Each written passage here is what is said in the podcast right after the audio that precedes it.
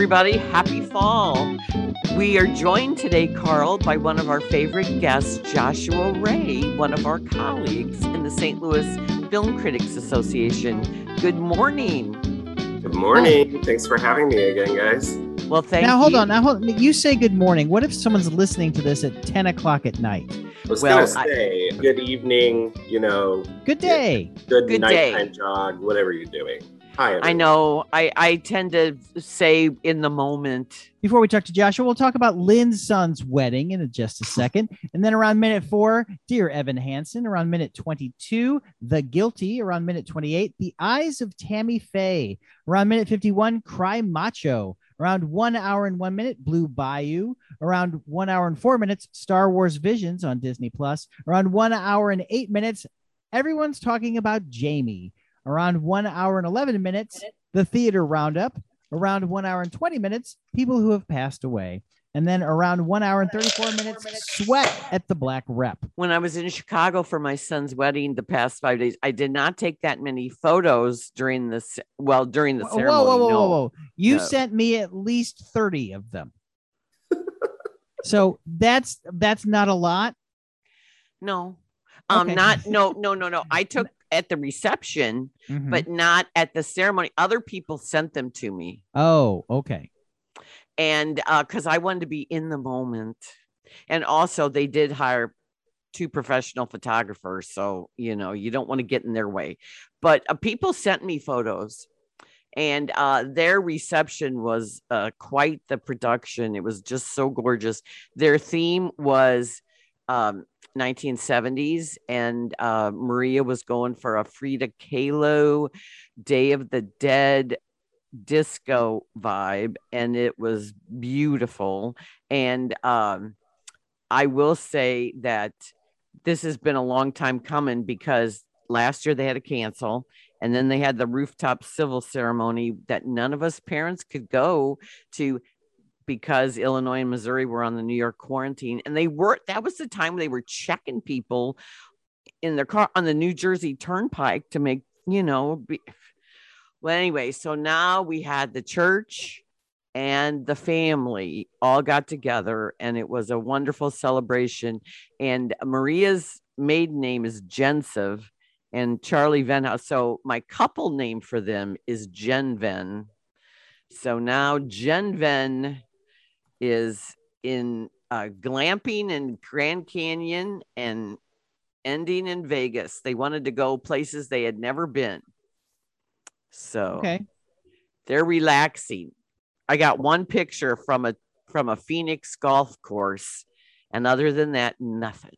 Good. Let them let them be. Let them I know. Enjoy their time. They got married Right. three times in a year. yeah, yeah. They All right, get- so we have we have great things to talk about this weekend we do. because Lynn there was no episode last weekend because Lynn was uh you know celebrating her child getting married again.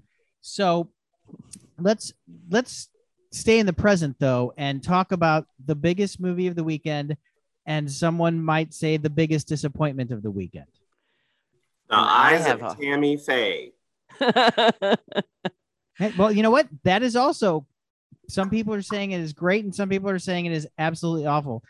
Do you want to start with Tammy Faye? The gun, but uh, no, I'm sorry. What's what's what's the biggest one this weekend? I think I'm missing out on something. um, Dear Evan Hansen, which Carl and I both saw the stage musical at the Mhm. Fox in 2019 November. One of the last shows we did see pre-pandemic times, and I'm a huge fan of the the musical, and uh, that music is just spectacular by Golden Boys, Benj Pasek, and Justin Paul, who wrote uh, the La La Land songs and also The Greatest, Greatest Showman. Showman. Mhm. And their uh, Broadway creds before that was a really good play called uh, Dogfight, and also the adaptation of A Christmas Story.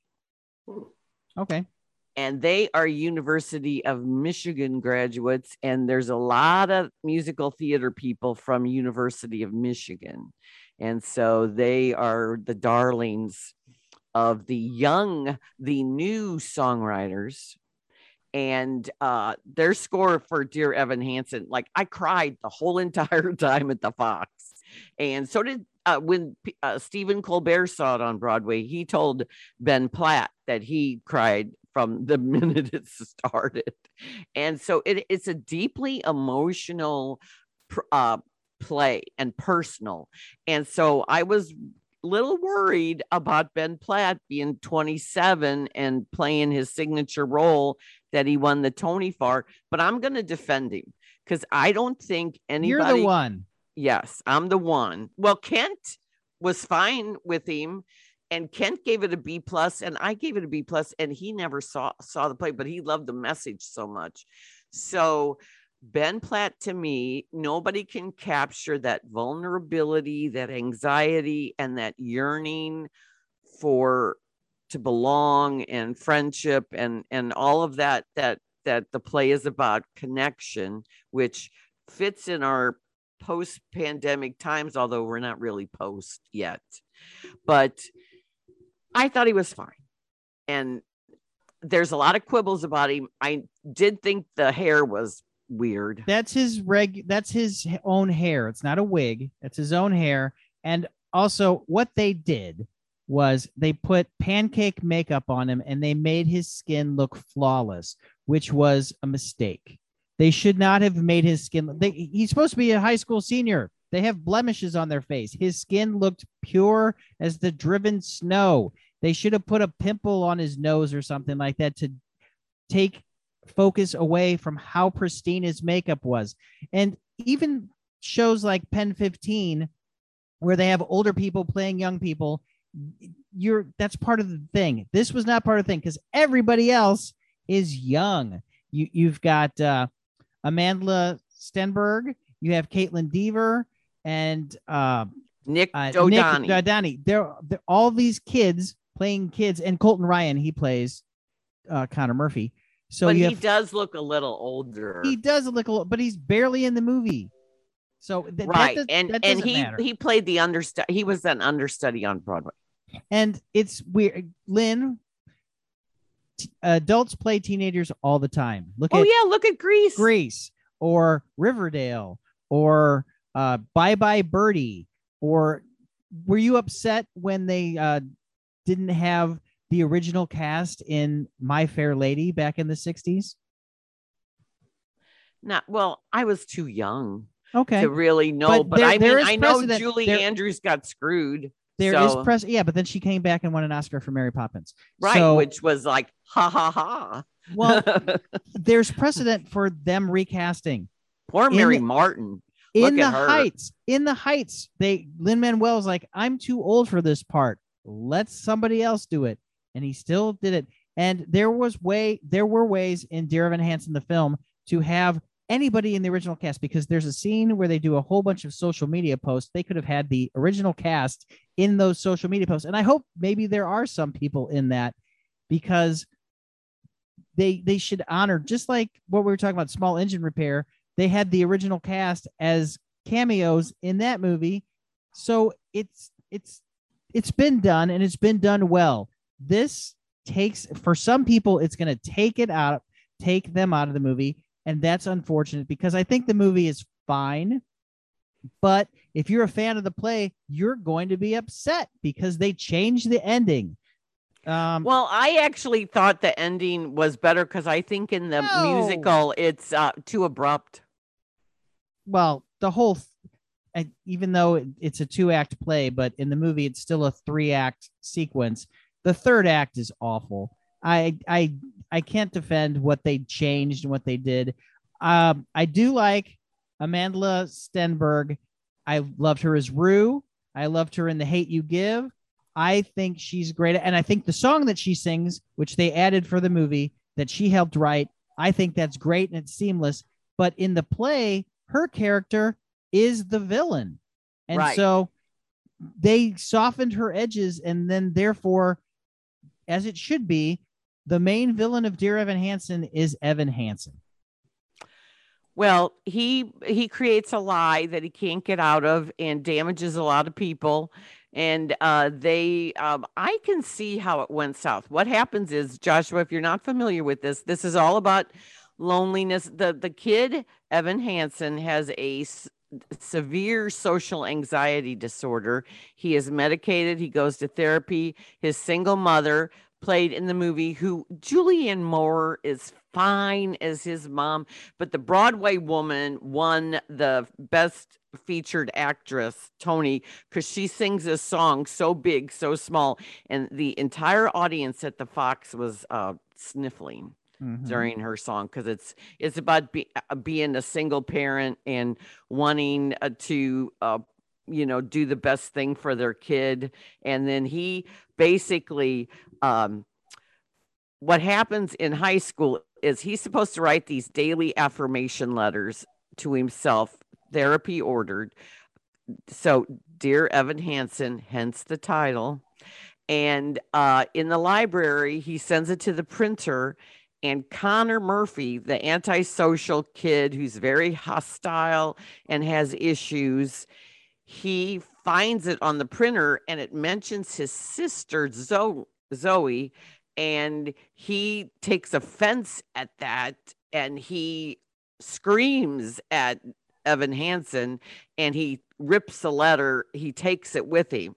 And uh, Evan Hansen has a cast for a broken arm and he writes Connor very big on the cast and he goes there we can both pretend we have friends and uh, a few uh, days later he kills himself and his that letter is found in his jacket and his grieving mother played wonderfully by Amy Adams is uh thinks that they're friends and that's his her son's only friend and then they invite Evan to dinner and instead of telling them the truth well they notice the Connor on his arm and so he gets caught up because he wants to please them and he doesn't want to rain on their parade so he goes along with it and then makes it worse singing the song for forever will make you cry and it's about a kid having a friend and and it's a friendless kid having a friend and it's just oh my god. So anyway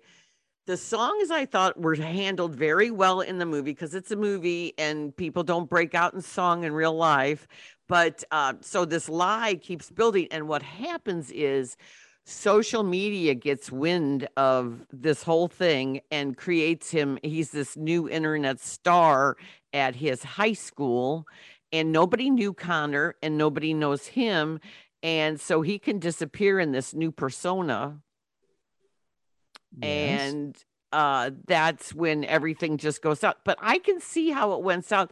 And the whole point of the play is how social media has affected all these kids especially disenfranchised kids. And i that that message is very timely. The play was it was on broadway in 2016 won six of nine tonys in it beat it beat Come From Away. Right except for directing So on that note, I, I think a lot of people, I haven't seen it, but a lot of people have this poised and there's, you know, before it came out, some buzz, awards buzz. Uh, what are its chances now? It doesn't seem like No. um, the two of you are probably on the, you know, more thumbs up end compared to most folks who are kind of thumbs down about it. What do you think? Nothing for Amy Adams or Julianne Moore? No, no nothing. no it's because they cut their it- songs out. Well, they cut the mom song out, which is really good. Maggie Middleman was very upset about anyone have a map. Uh, that's the opening, one of That's the, the opening number. They cut the opening number where the, it sets the stage. My daughter was like, they cut out the first thing where you find out who everybody is, and now Connor Murphy doesn't show up for like halfway, and you don't know who Zoe is until later. It's dumb because they're talking about her and they're looking at her, but it's a wide shot, and you don't know that it's Cat unless you know that Kaitlyn Dever's in the movie. It's it's very oddly done. Well, this song, anyone have a map? It's great. It's the Well, they, they play it. The band plays it, which is kind of funny. The yeah, band well, I thought it so in too. the marching yeah, band. in- instead of it being a number, the pep band plays it during the pep rally. And they uh, the they also school. they also play "Good for You," which is another song that Right. was cut. They cut two songs disappear And and, break also uh, bring a glove. to break in a glove, which is a great Oh, yeah. scene, and that would have that would have been a great scene for Danny Pino to because he plays the dad and he's kind of left out of everything.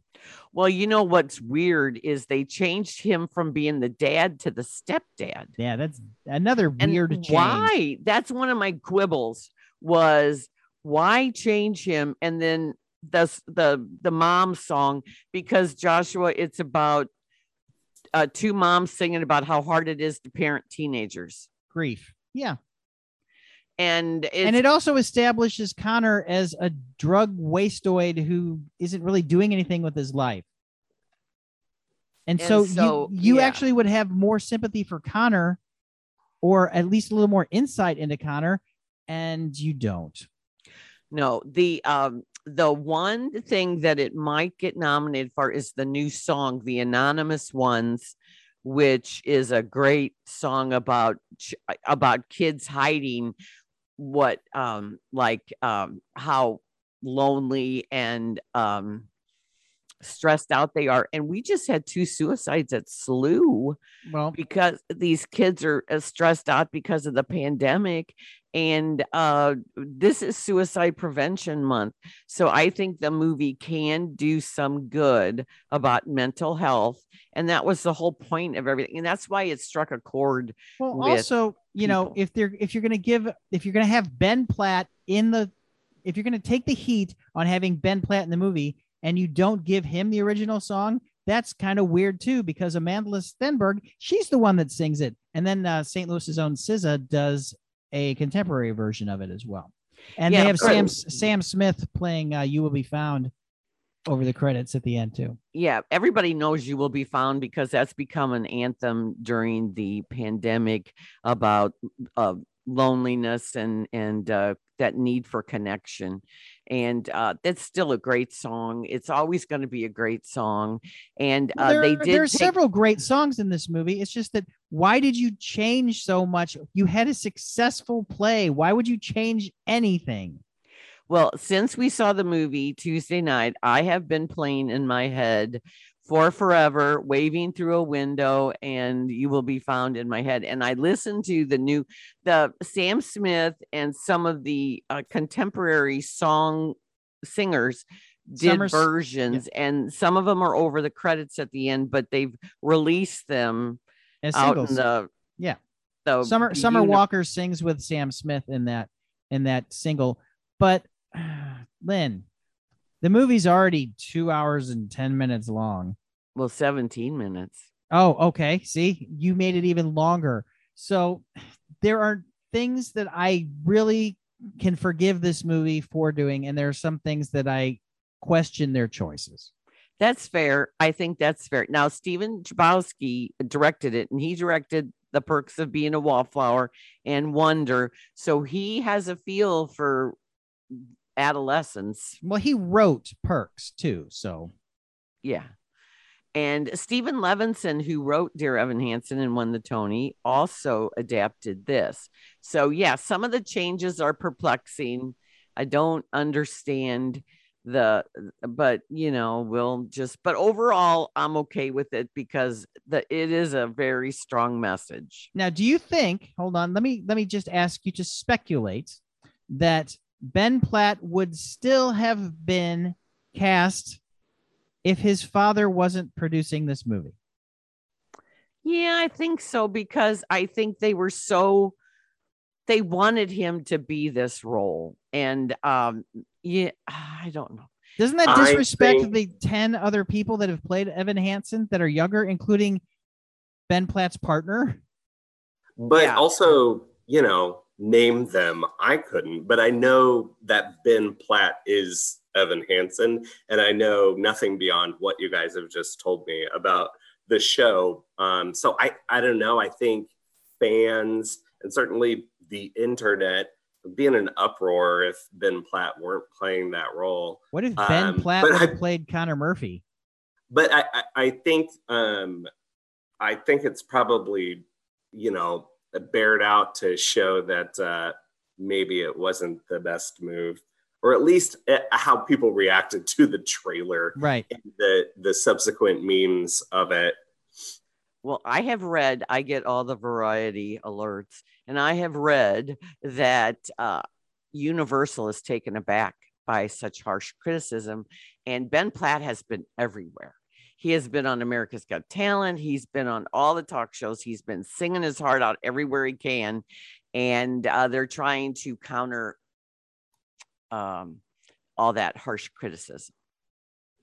Okay. Well, I and and I and I liked the movie. I thought it was, but if you compare it to the musical, it's definitely not as good. Well, no, I mean nothing can take the place of live theater, especially well, those it, feels. No, the there I give credit for their set designs because those look like teenagers' rooms, a little too clean, but they look like teenagers' rooms. And the scene where they're where she says that it'd be okay for them to date, that is very you feel like they're actually singing to each other. You you yeah. feel like they are actually not just lip syncing, actually involved in a performance. I mean, she's 24. She's already she's actually playing younger than she did when she was in Booksmart. Kaitlyn Dever plays Zoe, and she's fabulous. And she's been in so many teenage roles that they're too numerous to mention. But I've had my eye on her even before Booksmart. She was in that Snake movie with uh, Walton Goggins that I like so much, and I talked to him at the Critics' Choice Awards about.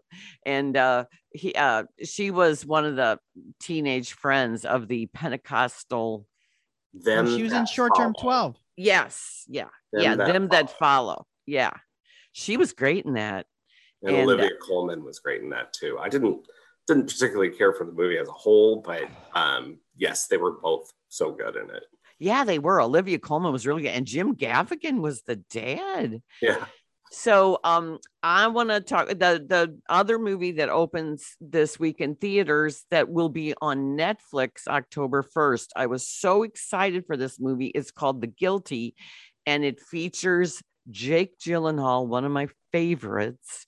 And he bought the American rights to the Danish film The Guilty. They didn't change the title in 2018. When I saw it, it immediately shot up on my top 10 list.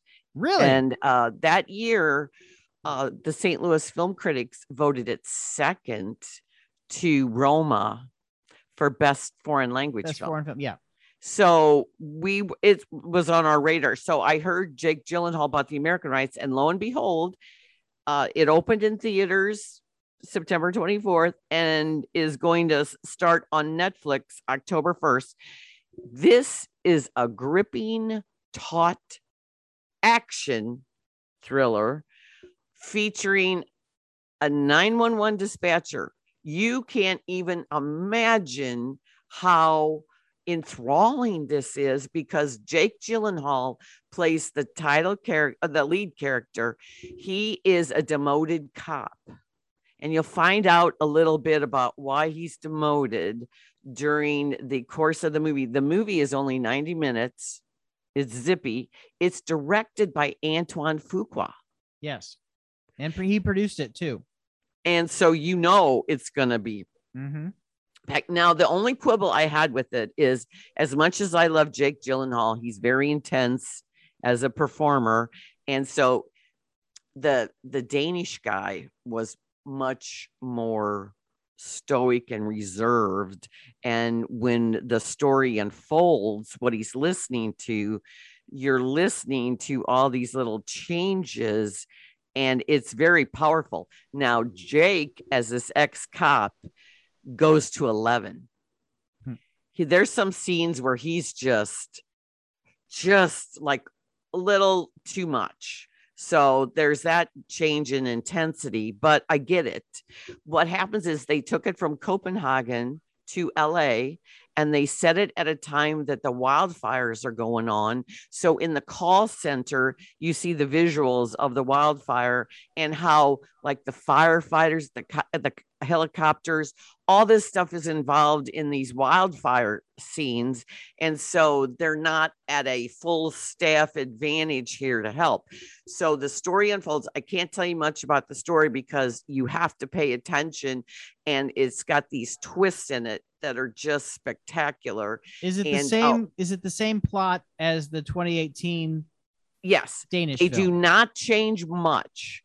The only thing I would say is maybe um, they flesh out a little bit more of the cop story, and uh, the voice cast is interesting.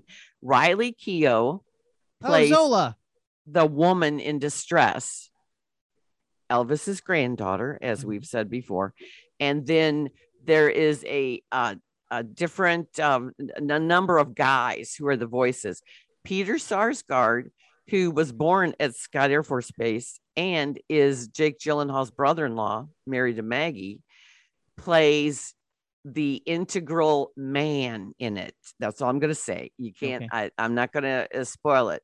And so he's he's prevalent in this film, and so that's interesting because it's Jake working with his brother-in-law, and then Ethan Hawke plays a sergeant, a police sergeant on the phone. Paul and Dano's in it, and Paul Bill Dan- Burr. uh, Paul yeah, Paul Dano plays a um a guy. It's it's a really funny part for him because you know he's not known for being humorous. no, so, but he directed Jake in this wonderful underrated film called Wildlife. Did you see that, Joshua? Yes, very Oh. good, very fine movie. Uh, So, what yeah. uh, Carey Mulligan giving I don't know one of her best of three performances. I'm sure better and that than also that also involves yeah. a firefighter. Yeah. So there's little there's um the guy that played Cassius Clay in One Night in Miami is a voice. okay. how I know it's a remake of the Danish film, but it, the description of it and having seen the trailer just recalled this. I don't even know if it was successful. Do you remember the movie The Call with Halle Berry? It's the same setup where she's a 911 operator who gets embroiled in like a kidnapping scheme. Hmm. Yeah, that's right. Because I I know that we've seen these one person in a story, just like that claustrophobic thing I saw with oh man, Melanie Laurent. It was called Oxygen. It was on Oh, Netflix. It's her in a future dystopian world, and she's Okay. the only person in the movie. So I we've seen don't this before. Well, yeah. Nothing's new, Lynn. And then when it is new, we crap on it because it's uh, why isn't it a sequel? But Not I me. thought, as far as an know. American remake, it's also the script is by Nic Pizzolatto, who did the Uh, True Detective. True Detectives. So yeah, that's Very it- cool. You have me sold. I'm I'm definitely gonna check that one out. Now Yeah. is Eyes of Tammy Faye out this week? it was out last week, and and Joshua we and, I have it. different opinions. Well, Me go go for it. You start. Lynn, no, Lynn, you go, you go first. Well, okay, okay. Let me give my case against, and then you can do the rebuttal. It's uh, the Eyes of Tammy Faye is a, a fiction, uh, well, narrative adaptation of a documentary from 2000 um, about Tammy Faye Bakker, and it was made uh, contemporarily and and follows her and and has Talking Head and um, uh, other footage from her life from the the channel that she and uh, Jim had together. Um, and it's not a great documentary, but it is interesting to follow this person who's kind of excuse the pun fallen from grace um, in the the public imagination, and to see that um, she did some really great things along with it documenting this incredible scandal of uh, money laundering and all kinds of uh, you know essentially stealing funds um, in the form of donations uh, from their patrons.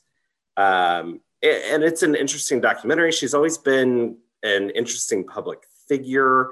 She's well known for, you know, having this uh, look, we'll call it a very exaggerated Yeah, makeup. RuPaul narrated the documentary. RuPaul, yeah, it's a World Wonder production, the production company that does um, Drag Race, and there are some interesting, you know, queer elements in the new film too. They cover um, when Tammy Faye brought on um, an an AIDS patient to kind of tell his side of the story.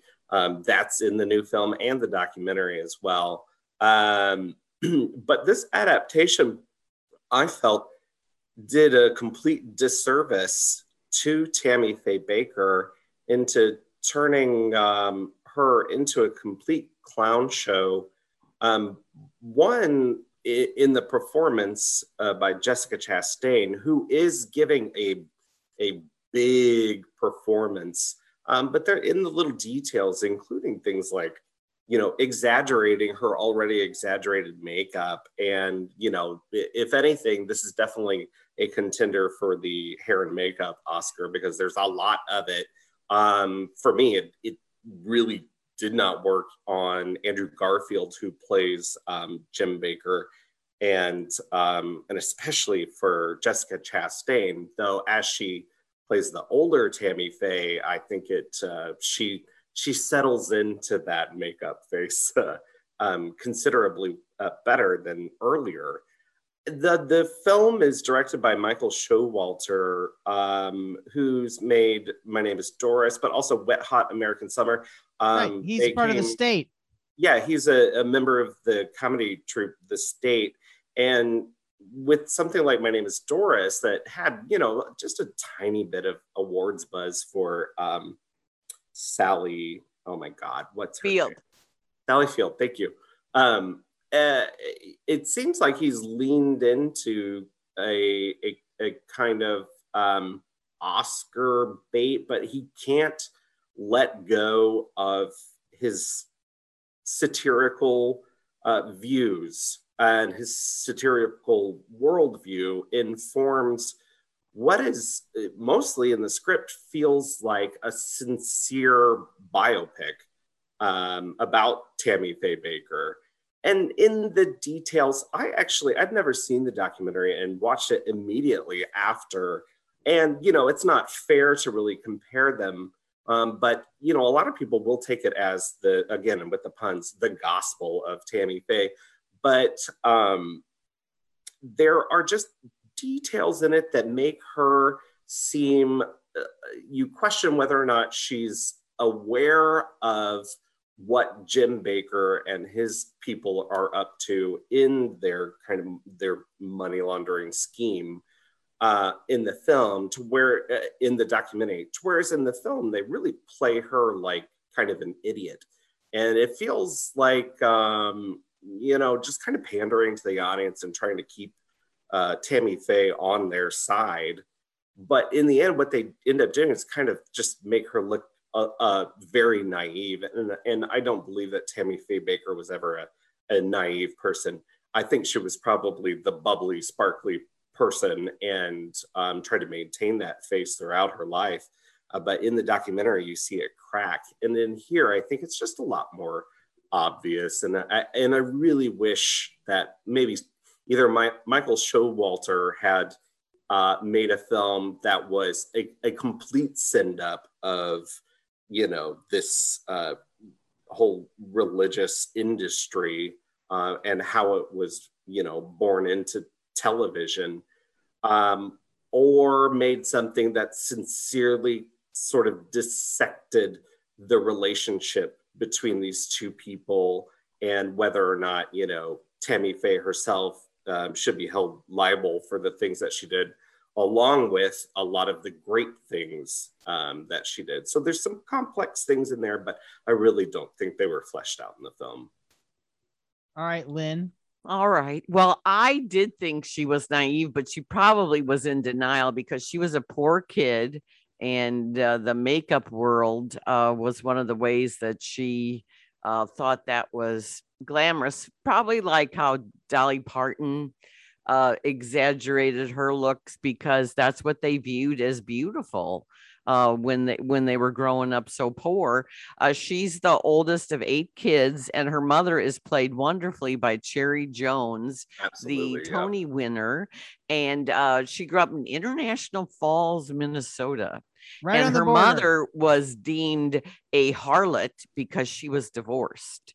So that's that chip on her shoulder thing that she has. So she meets Jim Bakker, and he is very charismatic and is a great salesman for the Lord. And one of the things in their Bible college that he rebels against is this feeling that if you're prosper, uh, prosperous, there's something wrong with you. So that's what he promotes. And they go from this tiny uh, preaching network, televangelism, to building the largest television network, PTL Club, in the world. And this raises the ire of the other televangelists, Pat Robertson and Jerry Falwell. And they're made out to be the villains. And I agree with Joshua that it could have been uh, more focused on how evil they are, because obviously they they have bilked people in their age. Well, Jerry Falwell is played by Vincent D'Onofrio, who really nails him as uh, he's a you know, I mean, he was a charlatan. So they're all to me, most of this is all just uh, just grabbing uh taking the vulnerabilities of people and uh turning it into this money making machine. And it's not religion it's not faith but it's uh um what is it? Like e- economy. It's financial gain. And so that's how they twist it all you know keep those phones a ringing and uh they just keep getting people but why tammy got so famous is because she did connect with people in a real way even though she had this very exaggerated and then in the 70s and 80s the big shoulders big hair uh polyester type of uh, person. And she loves to spend money. I mean she's just but she's oblivious to where it's coming from it seems like they start showing all the creature comforts that they build up and then he's really doing some financial uh uh you know whatever he he got convicted on 24 counts of fraud. And so i do think she was brought up in a world where the guy took care of everything and i do think there's that that it, it this is another movie like how aretha franklin was portrayed like she's a victim of these guys doing her wrong and so there's that that, was- whole trope. That was true also. yeah, that whole trope of guys controlling their lives. And then they finally get enough gumption to strike out on their own and be real. But she took a lot of flack for standing up for all walks of life, including the gays, because Falwell was against uh, the AIDS pay, you know, the AIDS was a plague, was a scourge. And the gay people, but also feminists. He hated feminists.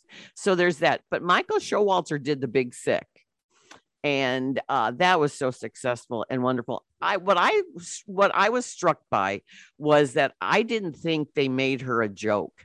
I didn't think the movie mocked her, and I was so shocked at that because I thought it was going to be this ha- hatchet job on Tammy Faye. But I thought they were sympathetic towards her, and I thought Jessica Chastain was uh, just great in that part. And I liked Andrew Garfield as the slick guy whose wife is a little rogue and increasingly gets more free. And he's trying to restrain her because all the other televangelists like Pat Robertson and Jerry Falwell are looking at him to control her. And she cannot be controlled. Tammy Faye is Tammy Faye.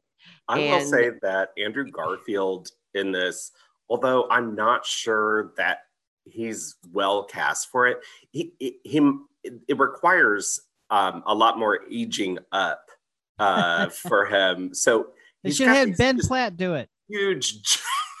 yes, Ben Evan Hansen is uh, Jim. Jimmy So Jim Jim Bakker. Bakker. Well, what's interesting is okay, so Tammy Faye died of colon cancer in 2007, and I had forgotten that. And then Jim Bakker's still alive and televangelizing or tele, you know, that televan, whatever. He's still preaching.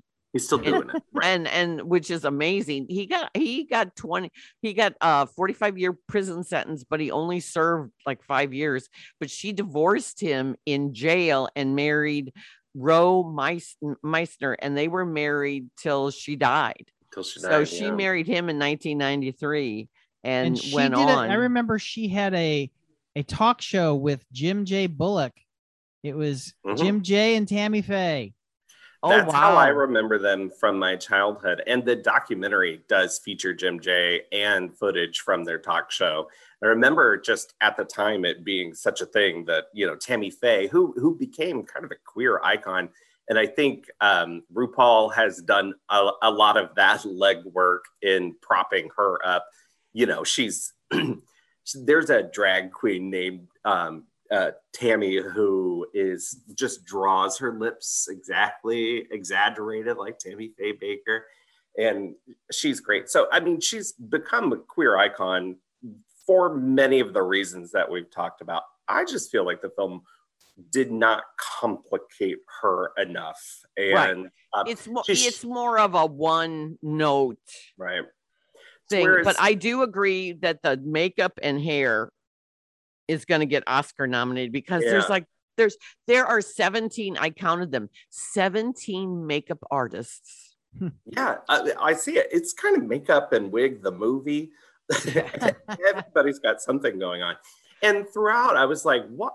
Why do you really even need to do that? Because I think just the the actual not i'm talking about the prosthetics on their faces particularly just to extend their jaws out why would you need to do that i mean she's just going to look like tammy faye bakker if you draw on her you know her uh, line her tattooed lip liner and her tattooed eyebrows uh, which it opens the film her talking about that but Yeah, who knew? I didn't I didn't know that it was all tattoo that it was Yeah. all tattoos and uh one of the things I liked was um they did show how she was mocked on television like SNL. I always Yep. remember Phil Hartman and Jan Hooks playing the Bakkers and then the church lady of course Dana Carvey gets involved in uh ta- taking them to task which is hilarious and they're crying now it does touch upon she was heavily medicated and she had a meltdown in terms of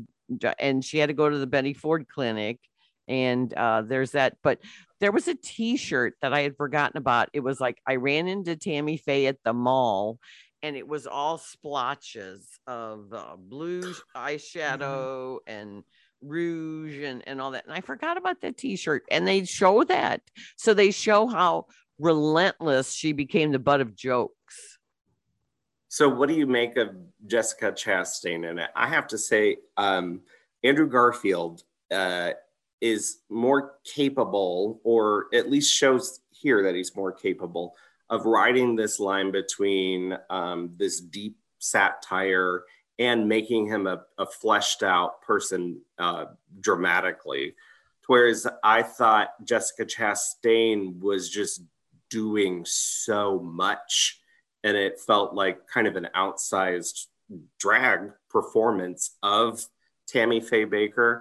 Um, as the film goes on and you know the veneer starts to crack, you do get a bit more of uh, you know uh, what's driving her and the the conflict inside her. Um, but for the most part, I just really did not care for Chastain in this at all. I think it's probably one of the the worst performances she's given, but it's certainly the biggest one. It's no Well- Molly's game or Zero Dark Thirty. It's certainly not Zero Dark Thirty, no, and I th- which is probably probably her her best. Uh, she's Uh, good in Molly's game. Yeah, yeah, she yes, is. I Um, agree. I agree. she, Zero Dark Thirty um, is her pinnacle. I'm I'm one of the people that thought she should have won the Oscar for Zero No, Dark I Thirty. I I do too because and here's my this is stupid reasoning, but in 2012 that was the best performance and I said Jennifer Lawrence will be nominated again. This is the best that Jessica Chastain has been, and po- it's, it was a role of a lifetime. And I think that, and of course, she was nominated again later, but but I think that Jessica Chastain could have won, and because Jennifer Lawrence still has a long career ahead of her.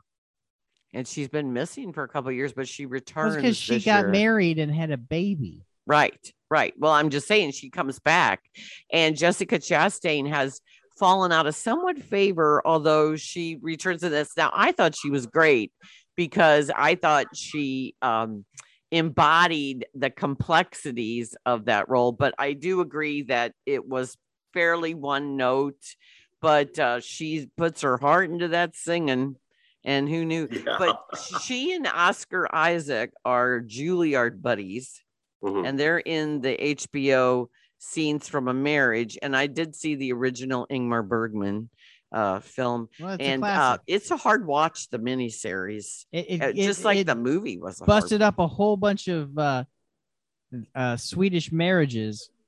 It, it- yeah, the divorce rate rose. I think Mhm. the figure is sixty percent after the the final episode or something. Well, this movie we're seeing next week, Lamb, is a Scandinavian film. It's dark. They they it's this beautiful country, you know, Sweden and Finland and Denmark, and then they make the darkest movies.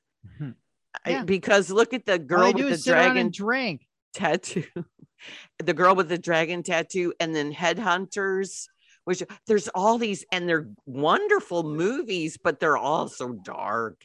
And so I enjoy that about the the Scandinavian cinema because it's such a dichotomy of these, you know, beautiful blonde people in the land of the midnight sun, and then it's horribleness. And so, uh, but anyway, getting back to uh, Jessica uh, Jessica Chastain and Oscar Isaac, I think one of them was number one in their class, and the other one was number two. So there's got to be that interesting. But she has been a little quiet, like the movies that she was in. There was one a couple years ago, same time as Hidden Figures. It came out. It was like the same week we screened it, and I missed it, and I can't remember what it was, but it was about the government. She was a lawyer and that and it, she hasn't been doing as many buzzworthy things oh, you're talking about um, Miss Sloane, yeah. yeah Oh, miss yeah. sloane yeah, yeah, she was in it chapter two. Well, that's her her buddy directed that, and Right. um, yeah, she hasn't been very active. She was in that film Ava too. That was just kind of Oh, unceremoniously Ew. dumped.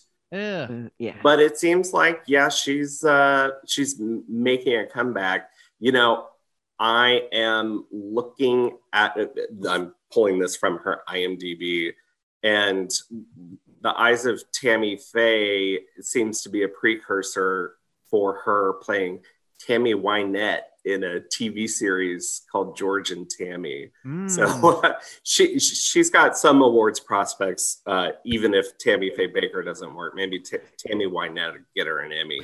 yeah she was at first talked about maybe she'd get an oscar nomination for eyes of tammy faye but i think she's going to be left out of the pack because there's going to be so many forthcoming ones uh, that are just going to supersede that And the film has not done well. Uh, It's it's even on its level. It's by it's Fox Searchlight.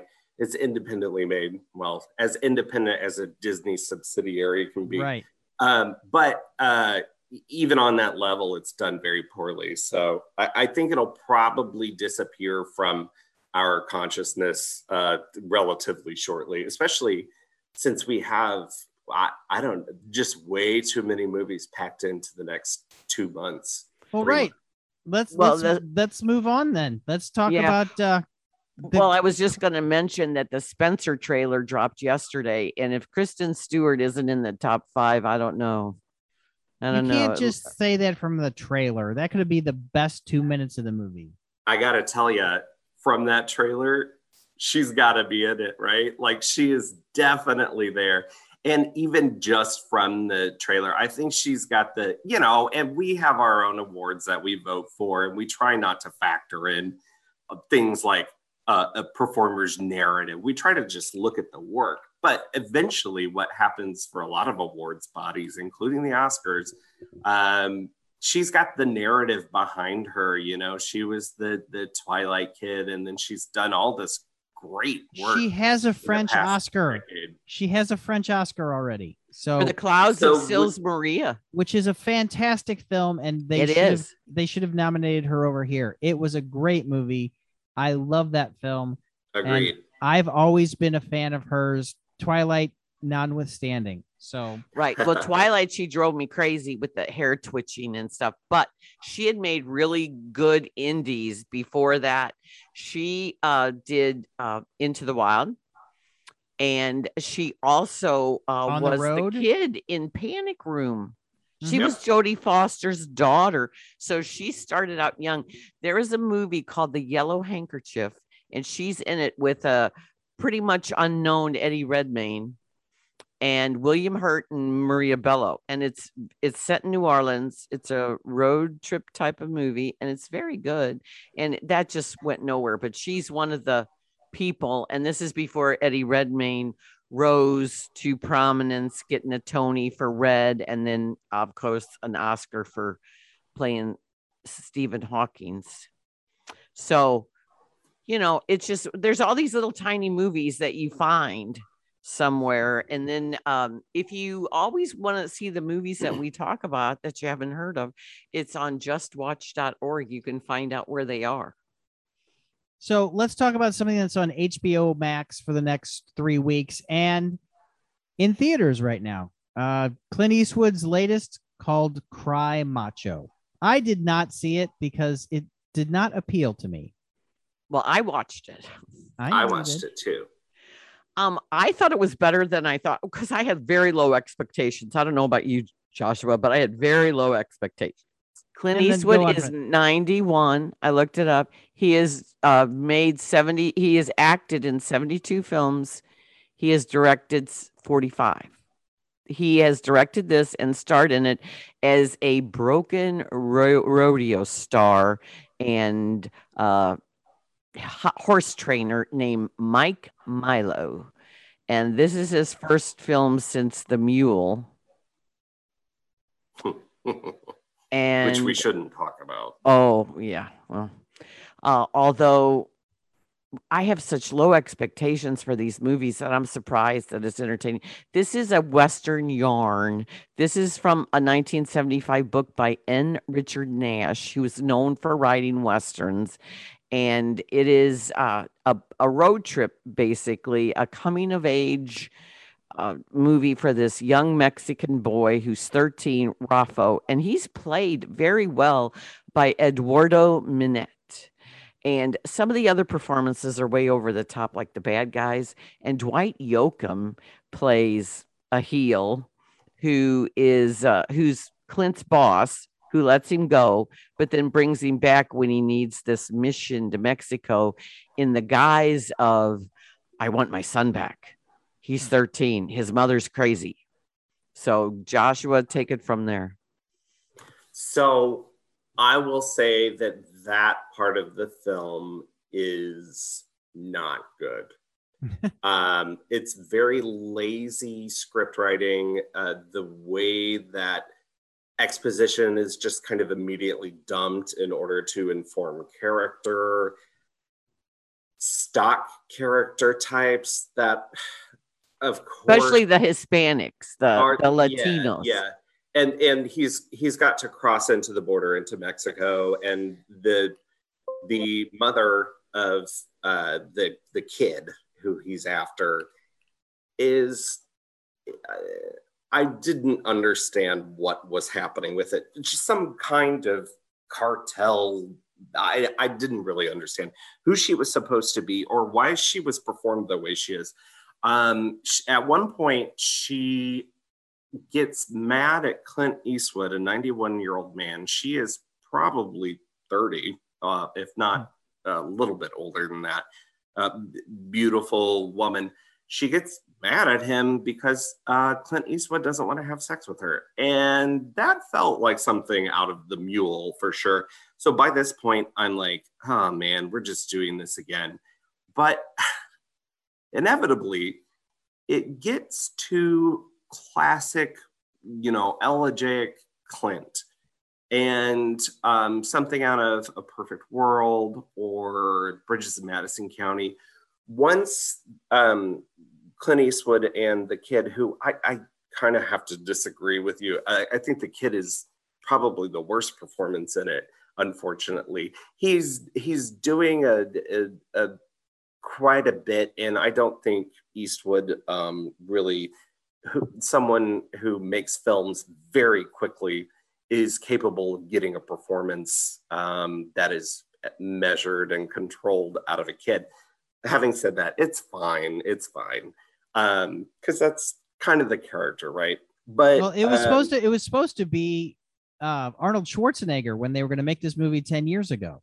Uh, well, I'm glad that it isn't because where it gets to, it, it settles in. They, you think it's going to be this big kind of chase film, but what they do is they stop in this um, town that's close to the border, very small town, and they stop in a restaurant and they immediately have a connection with the um, the woman who owns the restaurant, and then the rest of the film is just kind of a very soft film about um, you know closed off people opening up uh, for connection.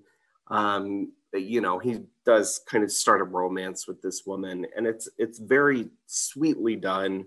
Um, I loved her in it. Um, I and for me, this section of the film really turned around what was so awful um, before it, but what is before that does still exist. So ultimately, uh, you know, I would uh, recommend with caveats. Um, yeah, I really wish the the first forty five to an hour were uh, considerably tighter and and and matched the the kind of sensitivity of the last half. And there's some turns in the end um, because they're still you know ostensibly on the lam uh, that are a little silly. Um, but ultimately I, I think it's uh, just a kind of solid well-made thing especially in that midsection. Well i'm not going to watch it uh, I, I have not convinced you to watch half of Cry Macho. No, and you know what? Um, Lynn, you said the last. This is the last movie. The Mule was the last one he acted in, but the last one he wrote and directed was Richard Jewell, and there are there are fans of Richard Jewell. Oh yeah, they were very surprised that he didn't put himself in there anywhere, but there there was no room for him in that movie. Can you hear me? Yes. Okay, because it was a little loose. That's what happened. Um, well, um, I agree with Joshua about the first part because I thought it was more like a Telemundo episode, and I was like, "Oh, geez," especially the crazy mom uh, with the slinky dress and the way uh, over made up uh, in the mansion.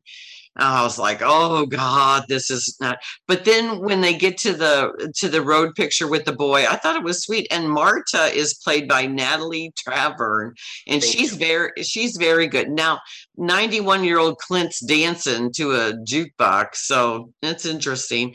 But um I thought it was a little sweet the relationship between he and the kid, and there the reason it's called Cry Macho is Macho is the name of the kid's rooster that he uses in cockfights, and he's a little scallion, this rapscallion kid, and um, I don't know, you don't really want him to go with Dwight Yoakam.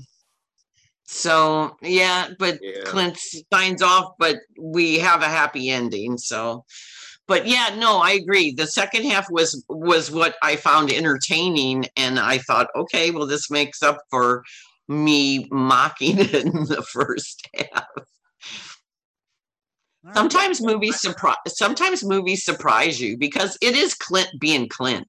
And that's what clint want uh, clint fans want. Uh, this cadet drive-in no this starlight drive-in in Cadet, Missouri, that Tom Stockman's so fond of, is having a Clint Eastwood triple feature this weekend, featuring this film, which is on HBO Max through October 17th. And then it's um, Dirty Harry, and I forget the third one. But people love Clint, and politics aside, he did support Mike Bloomberg in the last election, although he's known for his talking to a chair at the Republican National Convention supporting Mitt Romney in 2012.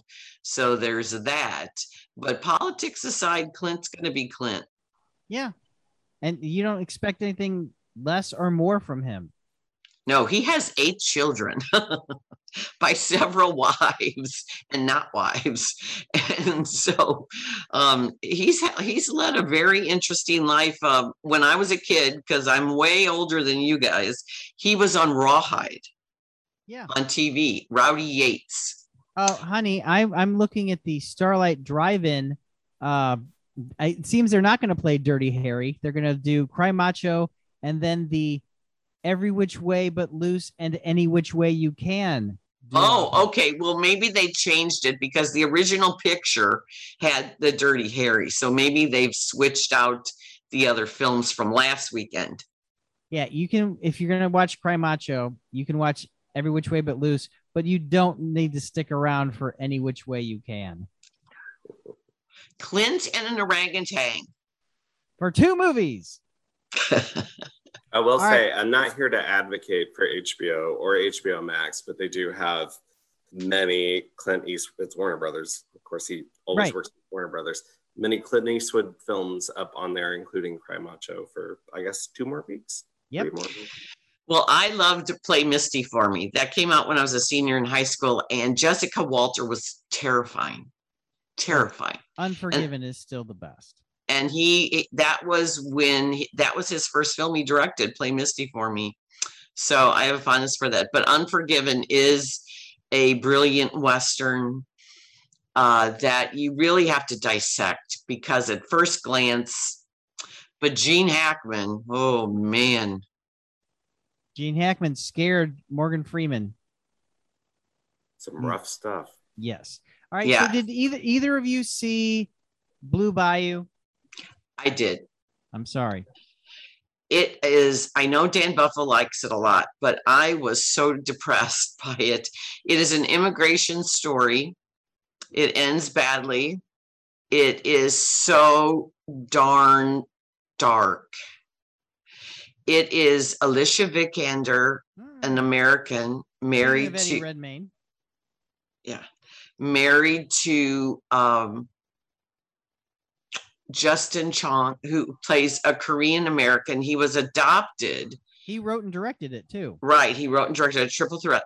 He adopted, he was adopted, and his birth, not his birth, his birth mother, there's a lot of flashbacks to her almost drowning him.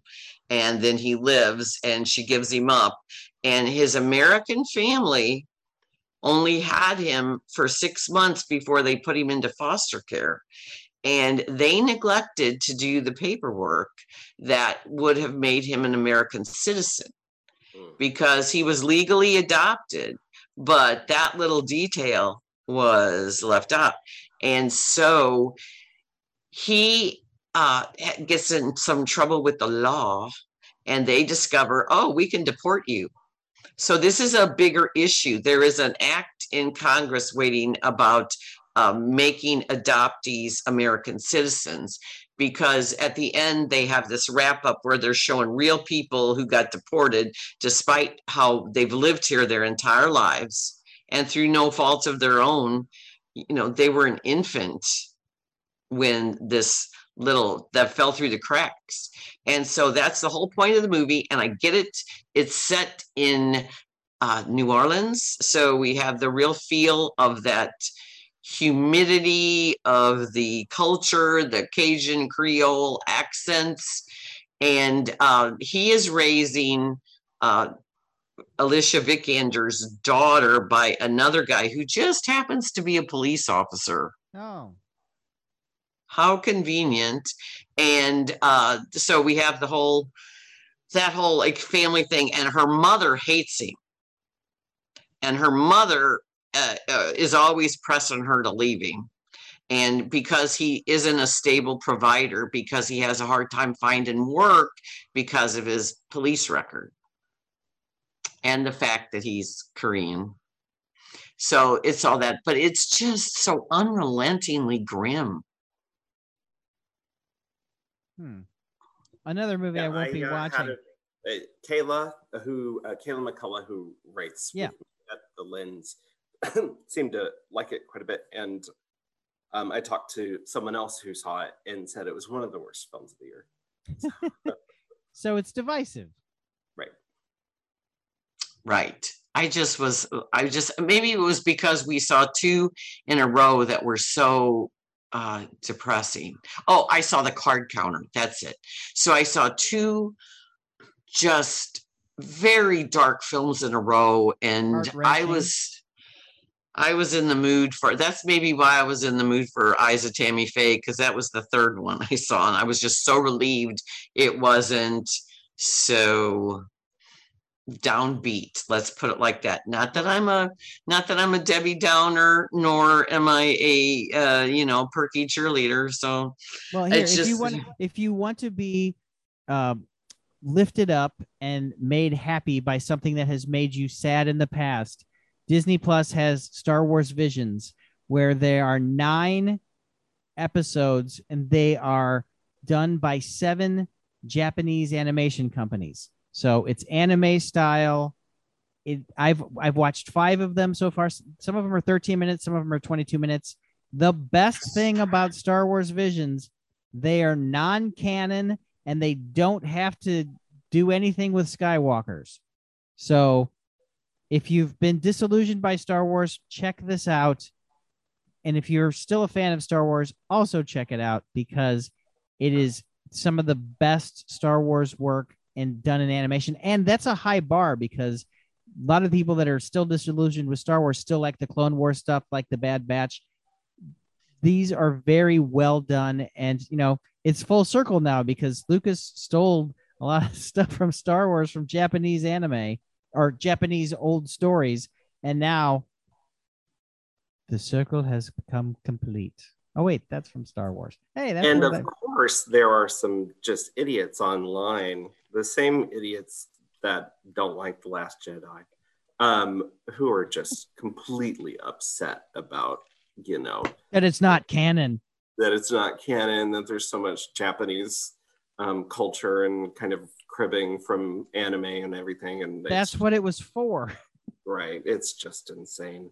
Um, I'm excited to watch it. I uh, I got the screener for it and just forgot about it, but I'm happy to watch it with everyone now. Well, now that there are nine episodes, we're halfway done, and my daughter. Okay, so my daughter loves Japanese things, and so we have to watch them in both English and Japanese.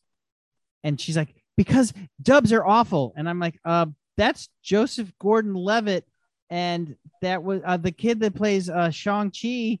He he does the American dub in one of them, and there the American voice cast is amazing. And I don't I, I'm sorry, I don't know who the Japanese voice casts are. And I wanted to see them. So my wife's forcing us to watch them in English, my daughter's forcing us to watch them in Japanese. So I'm watching them twice and enjoying them both times. well another up, uh, another upbeat movie on amazon prime right now is everybody's talking about jamie and if you liked kinky boots and if you liked um i don't know the prom i guess in its original version not the netflix version uh, this is uh based on a true story about a kid named jamie campbell who uh, was the subject of a bbc documentary. At 16 he his life goal was to be a drag queen.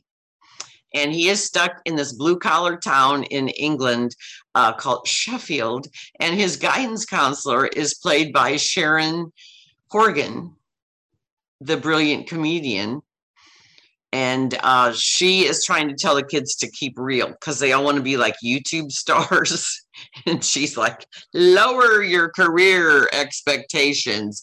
And she asks him and he says he wants to be a performer. He's got his eyes on this pair of sparkly red glitter shoes and his mother his supportive mother she's she's just wonderful. She uh gives him to him for her uh, for his 16th birthday. And he has a friend in high school who encourages him be who you're going to be. So that's the whole message of the film. It was a musical back in 2017 on, on london's west end stage. And this is a faithful adaptation. I- it's the newcomer max hedrick is his name. He's Harwood. fabulous. Mar- Max Harwood. Max harwood i said hedrick I'm gonna say if it's Max, Max Headroom, Headroom. you got me sold. I'm sorry. I'm sorry. Oh God, yeah, that's a, I'm so sorry about that. I just had a brain freeze. And the great supporting star is Richard E. Grant as the local drag queen. I thought you were going to say Loki, but yes, because Richard E. Grant was in Loki, but local. I'm sorry. Local. He is.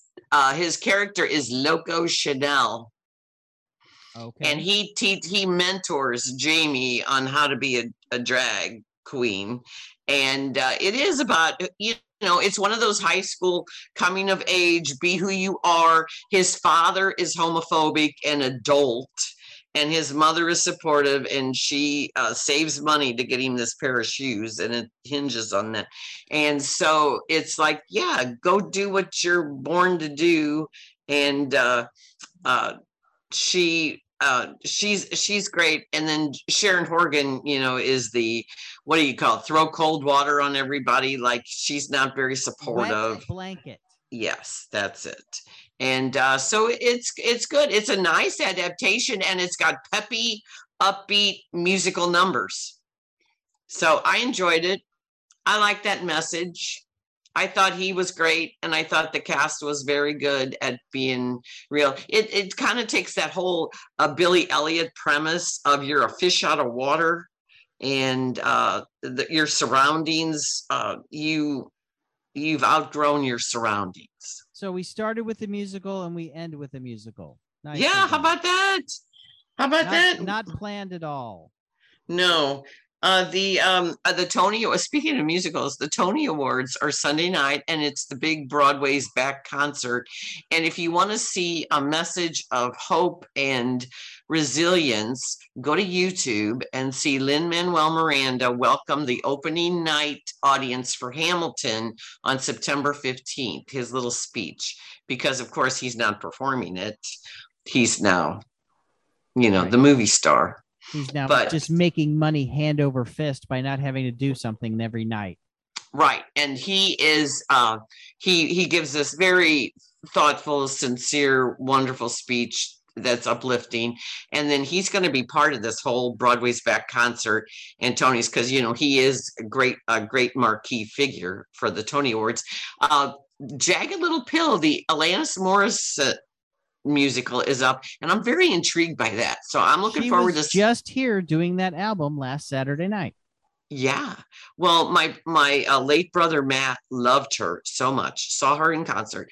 I inherited after he passed all his his Alanis Morissette albums. So here, here's here's here's something that I told someone on Saturday night. They said they were going to Alanis Morissette. Actually, I was telling a teenager this, and I said, so all these women that were dating when Alanis Morissette's "Jagged Little Pill" came out were angry young men, or sorry, where they were angry young women, and then they, after that, they passed that phase. They got married and some of them in the last 25 years have probably gotten divorced so they're angry old women now so it was or happier old women. Yeah. Good point. sure Good point, Joshua. well that wasn't the joke joshua Sorry, did I ruin it? I no I was a little afraid of where it was going, to be honest.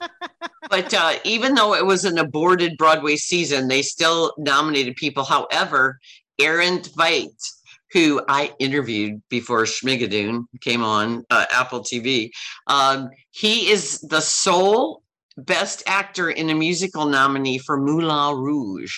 He plays the Ewan McGregor part. Yeah What if he he's the- doesn't he's the one win? that's going to win I know. Well, I congratulated him on that, and I go, I assume you're going to win. And he laughed because, I mean, it's just odd. But if you think about it, Tina, the musical, Jagged Little Pill, and it, it's all women focused shows.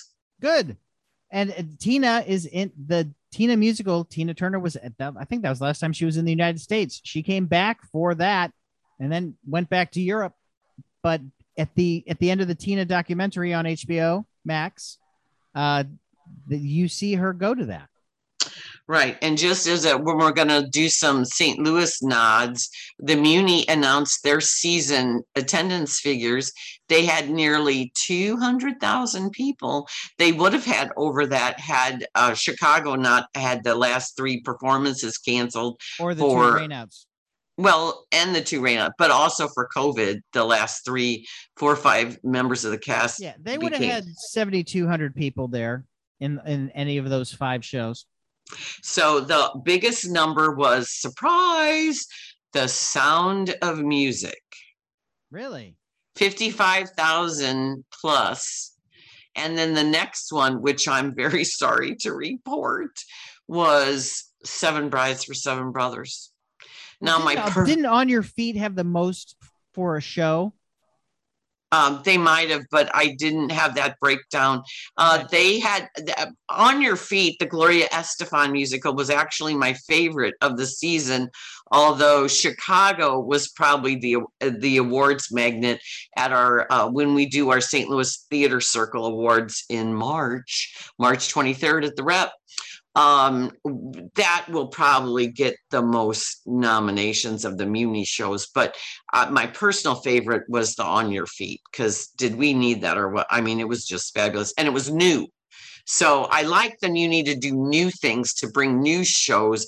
This was the tenth time the the sound of music was there, but people love that show so much that you could just tell the joy in the crowd when she started singing "The Hills Are Alive." People went crazy. The dirty little secret about the sound of music 100% fake. Not happen. it didn't happen. Nothing that happened in the Von Trapps escape. They they got on a train and went left the country. There there is nothing authentic about uh, anything in the sound of music. So Well, the stage production, the kids were fabulous. I will say that the kids were great. Yeah. Elizabeth Teeter was Liesl, and the woman Kate. Oh, I forgot her last name. Kate Rockwell. She was a good Maria. The Von Trapp guy, no, Mm-mm, no, miscast, bad. But uh, I'll let it go because you know how I feel about some of the old chestnuts, especially Seven Brides for Seven Brothers. I would like to move on. I don't understand this fascination with that. And I apparently am in the minority because it drew 39,000 people. Mm, I blame you. But as the pull quote for the season was given by our own Lynn Venhaus right there, they the Muny set out a press release and used Lynn's quote, There is nothing like the Muny. There isn't. There isn't. I've been going since I was in fifth grade. My grandma took me to see, get this one. This is one they never do. And you can see why. Flower drum song. Really? Huh. Mhm. My Mhm. grandmother used to take me, we used to take the bus and sit in the free seats. And Yeah, well, we we took a bus with the the East St. Louis YWCA. we took the Southampton bus that went that left front in front of my grandmother's house, took us to the Muny, and then we, or maybe it was the Hampton bus. Either way, it took us to Muny, and then I want to say someone probably came and got us at eleven thirty at night. I don't think we took the bus home.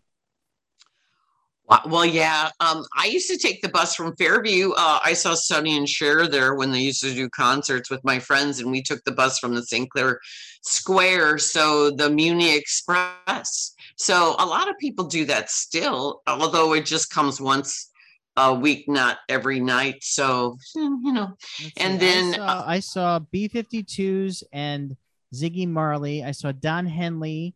I saw the Moody Blues. And who? Oh, I saw Bob Dylan at the Muny. And I went to go get a drink because I didn't know the song. And as I'm rounding the aisle, I'm like, wait a minute. I think this is like a Rolling Stone. Oh, and Oh, it no. was. You missed. Well, no, one. no, no, no, no. I didn't recognize it. And I was halfway up the aisle and I said, Oh, that's what this song is that I don't think I know. Because Well, my- it was my- Bob Dylan. Oh wow! My first concert at the Muny next to uh, Sonny and was Burt Bacharach in 1970, and he introduced the Carpenters with their new song "Close to You." And everybody went, "Who are these people?" Because the the girl was on the drums, you know, and that was just so so different. And Richard uh, was on. Richard was playing the piano. this was when Burt Bacharach was on a roll. Uh, he had just scored Butch Cassidy and the Sundance Kid and won Oscars, and of course, his catalog is uh, is Yeah, just pure peerless. He wasn't a singer. He he was, No. he, he was a no, producer and arranger and writer and did all that stuff. So yeah. Well, that's what the watch.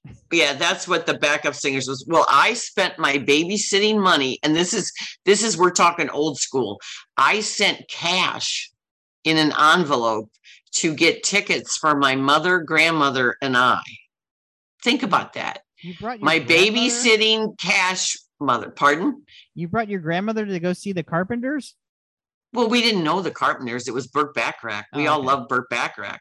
And then and then the carpenters everybody was a surprise and then that song became number one that year and went crazy everybody went crazy. But uh when Your the grandmother muny said this music is noise. no she loved it. When my um when uh so in 1984 i was pregnant with tim and crosby stills and nash my favorite from my college years was at the muny. And they had a rocky as you can eh, well documented in documentaries they had a rocky relationship. They would come together David Crosby. they would break up they would come together they would break up. And their David Crosby. harmony their harmony at the muny was exquisite. It was so beautiful.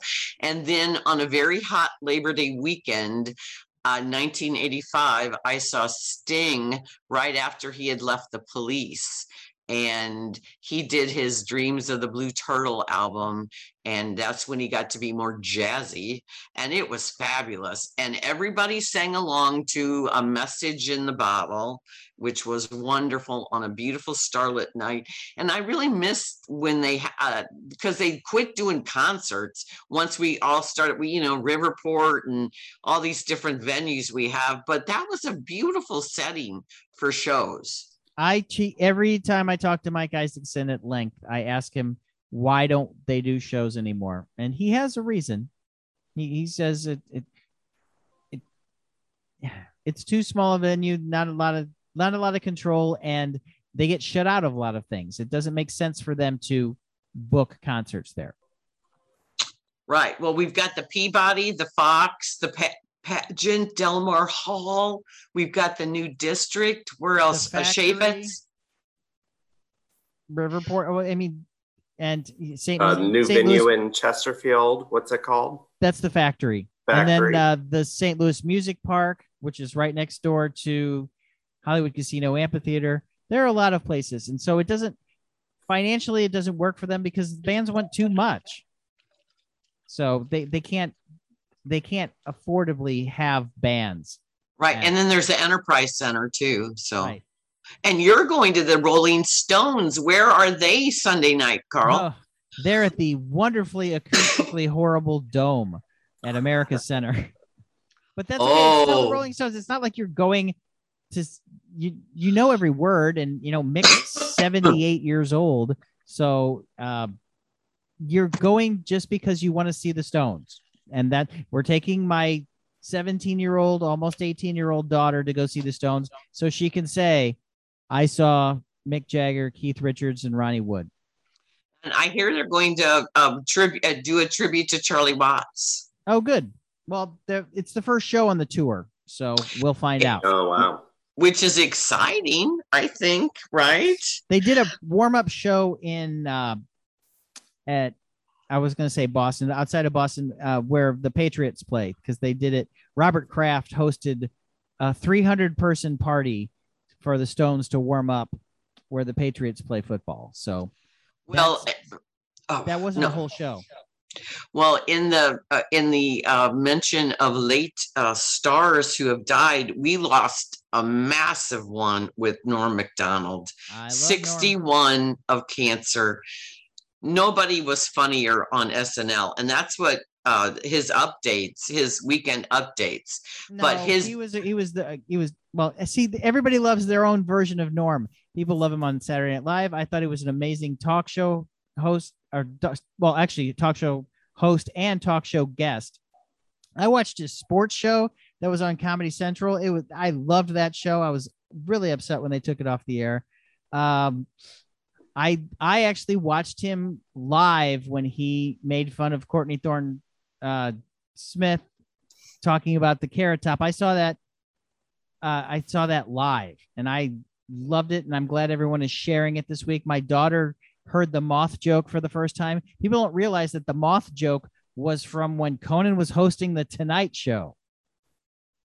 I have to look that up. I missed Oh, it. The moth joke is great. It's it's four and a half minutes of just a well told joke, and I I just loved. I sat next to Norm for forty five minutes when he came in with Corcoran and Hewlett, and I got to sit next to him, and I enjoyed it. And JC asked him some question, and he's like, "I don't know, I'm Canadian," and that is was very Norm. Well, my boys got to meet him th- at the Funny Bone. That was when I was doing a column for the the revised online St. Louis Globe Democrat, and uh, I got them press passes or whatever, and they got to talk to him in a little storage room, which was hilarious. Huh. And so we have a picture of that. It's very blurry, but it's still Norm. But my favorite was his Burt Reynolds impression on Celebrity Jeopardy on SNL. But Tim, Tim used to I- imitate him doing Larry King in that uh, this just whole random thoughts thing. yeah. He used Because it was Larry just King had a stupid article, or he had a stupid column in USA Today like every Monday, and it was just random crap, and it was, and that's what Norm was doing, and then Do- Norm did Norm did Dave because Dave was CBS and they needed somebody to do Dave, and Norm got to do it. that's that's so awesome. Well, he died of cancer at 761 and he kept it from everybody because he didn't want to be treated differently. Right. And he did win the million dollars on Celebrity Who Wants to Be a Millionaire no, back in the didn't. No, he, He didn't. didn't. Regis talked him out of it. He had the right answer, and Regis said, Do you want to do this, Norman? That's a lot of money. And Regis was just doing his own thing. And so Norm said, Well, fine, I'll just take the half a million dollars. And then Regis said, Well, if you would have kept going, you would have won the million dollars. So he had the answer right. And then Regis talked him out of winning. Well, he showed how smart he was. He was smart. And uh, Black cinema lost a pioneer in uh, Melvin Van Peebles this week. He was a true pioneer of Black He cinema. He was a badass. he was Stanley Sweetback's badass song and father of Mario Van Peebles. And also, uh, my personal uh, uh, uh, one of my favorites from Sex and the City, Willie Garson, who played Stanford Blatch. He died of cancer at only age 57. And he was also in the TV show White Collar with uh, Matthew Bomer. Mhm. And they all, uh, the Sex and the City cast and the White Collar cast, all gave glowing tributes to him online. And he is supposed to be in the new Sex and the City reboot and just like that, that's going to be on HBO later this year. So, and uh, he worked while he was sick. Well, He and had- he- even even uh, Kim Cattrall, who has nothing to do with the Sex and the City reboot, she said lovely things about him, and, and I- she said my Sex and the City buddy. Yeah, which is uh yeah, they've cut her out of pretty much everything for the new show. Um they have a new trailer. Mr. Big is back for all of you fans. I, Um, I- I don't care. I know. But I'm already planning a viewing party. So so um one of my best friends, Jerry, the will to my grace, I already invited him because he doesn't have HBO. And we used to sit and watch the episodes together. And then my gal pals who we also watch because I was the only one with HBO. Now I hope I mean it's like why you have to have HBO and you also have to have Apple TV. It's worth the four ninety nine a month to have Apple TV. And the Emmys, three big, well, four big ones went to Ted Lasso, and I'm so happy that the cranky soccer player won supporting actor Brett uh, Goldstein, and then Hannah Waddingham, who's fabulous as the team owner Rebecca, won supporting actress, and then Jason Sudeikis won lead actress, and then it won comedy series. Although Hacks won writing and directing, so I was going to be a little worried. But Jean Smart, the great Jean Smart, won one of her many Emmys, and deservedly so, for playing the Joan Rivers like caustic comedian in Hacks. And uh, of course, The Crown took home pretty much everything. Mare of Easttown, our hometown boy, Evan Peters, won his first. They had uh, on IMDb, they have a no small parts and they do a career retrospective of of uh, Evan Peters. I didn't know he was a he was a kid in like little kid movies. I didn't know that either. That's why they have that feature. yeah, he's got long hair and, and he's in teen comedies and all this stuff. And besides, uh, I just knew him as Quicksilver in the X Men movies. And, and then he was from St. Louis. Right. And and then he showed up in WandaVision. Yes. As Bohner. And then and then uh, the the detective in uh, Mare of Easttown, he deserved to win, and so did Julianne Nicholson. Did you watch Mare of Easttown, Joshua? Yeah, I, you know, I'm a little bit more mixed on it than a lot of other folks. I thought it kind of lost its way throughout, but I, you know, of of the choices, I, I happen to love that they all won that. And you know, Jean Smart in Mare of too, so she, you know, she's having a renaissance of sorts, and um, uh, yeah, I I enjoyed watching it. I, I found it pleasurable. I don't I, I don't know how great it is but they are very good in it. Yeah, Kate Winslet, she deserved that was a tough category. WandaVision didn't win. The three people nominated, Kathryn Hahn, uh, Elizabeth Olsen, and Paul Bettany, did not win. But WandaVision won several technical awards, including for the theme, uh, one of the theme songs by the Lopez's, who are responsible for Frozen, Robert they're, and they're Kristen. EGOTs. And EGOT winners yeah, and then um, uh, I think it won for a title sequence, and I think there were some technical awards which it should have won. But that's just the breaks. The Emmys, they have so much good TV now. Who, who's going to quibble about? Yeah, but they, but it seems like they only give it to the, they only give it to a couple, a handful of shows. There's so much good TV out there, and they're giving it to the same handful of shows. Well, can you imagine being in the same category as John Oliver? Well, John Oliver said Conan should have won. Conan did this whole running bit during the Emmys, which was hilarious. And then Stephen Colbert won for live special for his election night special. And I was really happy to see that because I'm tired of award shows winning the Oscars and the and the Grammys. I mean, cut those out. Those award shows should not be winning awards, right?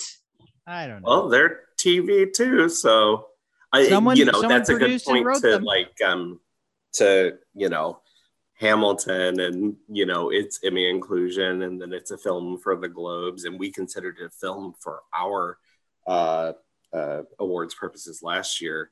Um, and, and then, and then it won and then it won.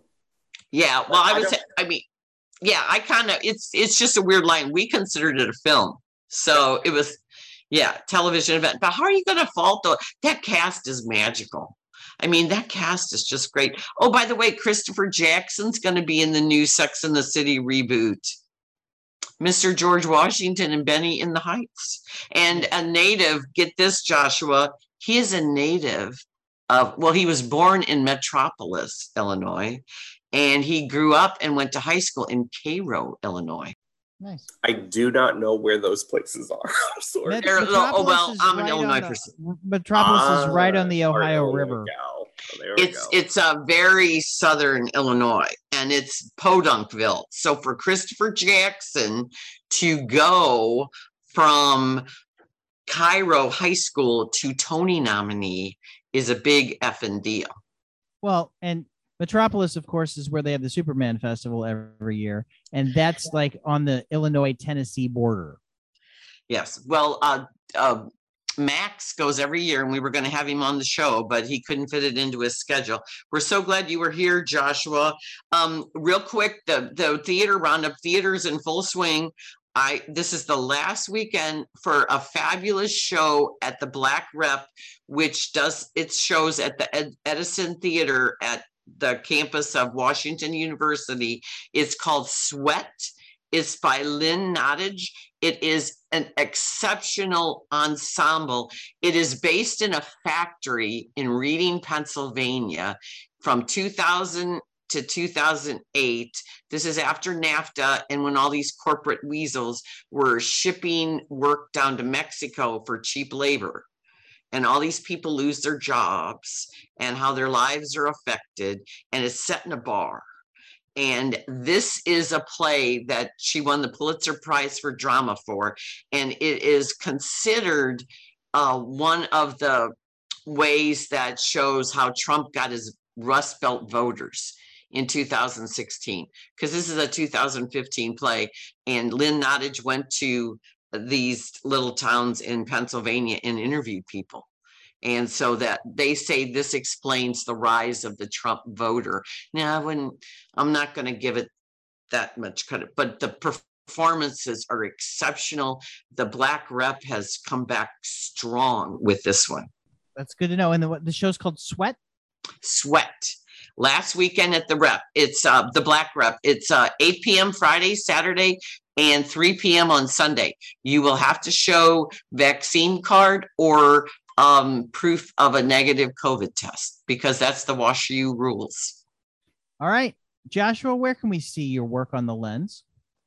Um, that's cinemastlouis.org and just click on the lens. Um, they've announced, Cinema St. Louis has announced dates for uh, St. Louis International Film Festival. Yay! Including Yay. including an old venue making a new appearance.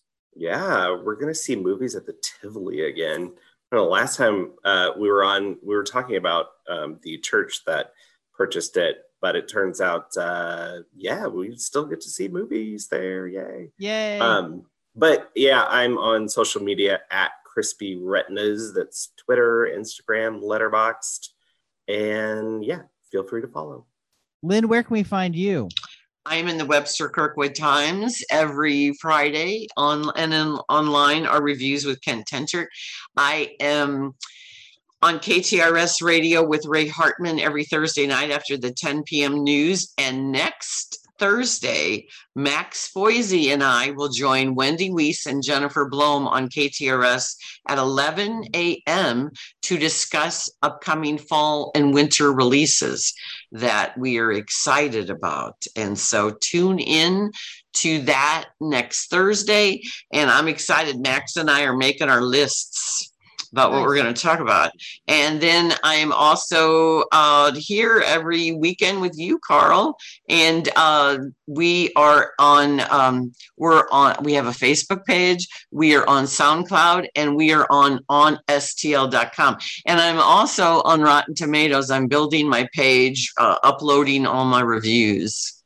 Nice. So, You can yeah. find me at underscore Carl the intern on Twitter and Instagram, and I will start posting things again because hockey season starts. Well, preseason starts on Saturday. I got my parking passes today, so I won't get murdered in downtown St. Louis. I love that.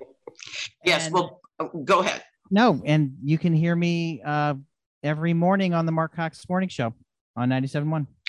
Well, I'm so happy for that. Um, I forgot both of you were going to be on my trivia team for the I Love Movies Saint uh, Cinema St. Louis Trivia Night last night or tonight. Tonight, September 24th. We're recording this on September 24th, and uh, it was canceled because of the Centene Center um, having to pack in people, and this is COVID uh, escalation times. So uh, it was going to be virtual, but they're so busy with the SLIFF. So next year, keep it in mind, guys, because we had a kick ass team. We Mhm. would have won. We'll do my studying. I'm saying that we would have won right now. Well, I don't know. Tom Stockman's team is pretty um, competitive, and I've come in uh, to him second frequently and a third place too. And then uh, the last time we had it in person, which was 2019, an upstart team beat Tom Stockman's team, and he was so upset. So that's the goal to place. All right. Well, we'll try that. Everyone, have a good weekend. Be safe. Uh, we'll see you at the Stones. Bye bye. Stay safe. Be well. Get vaccinated.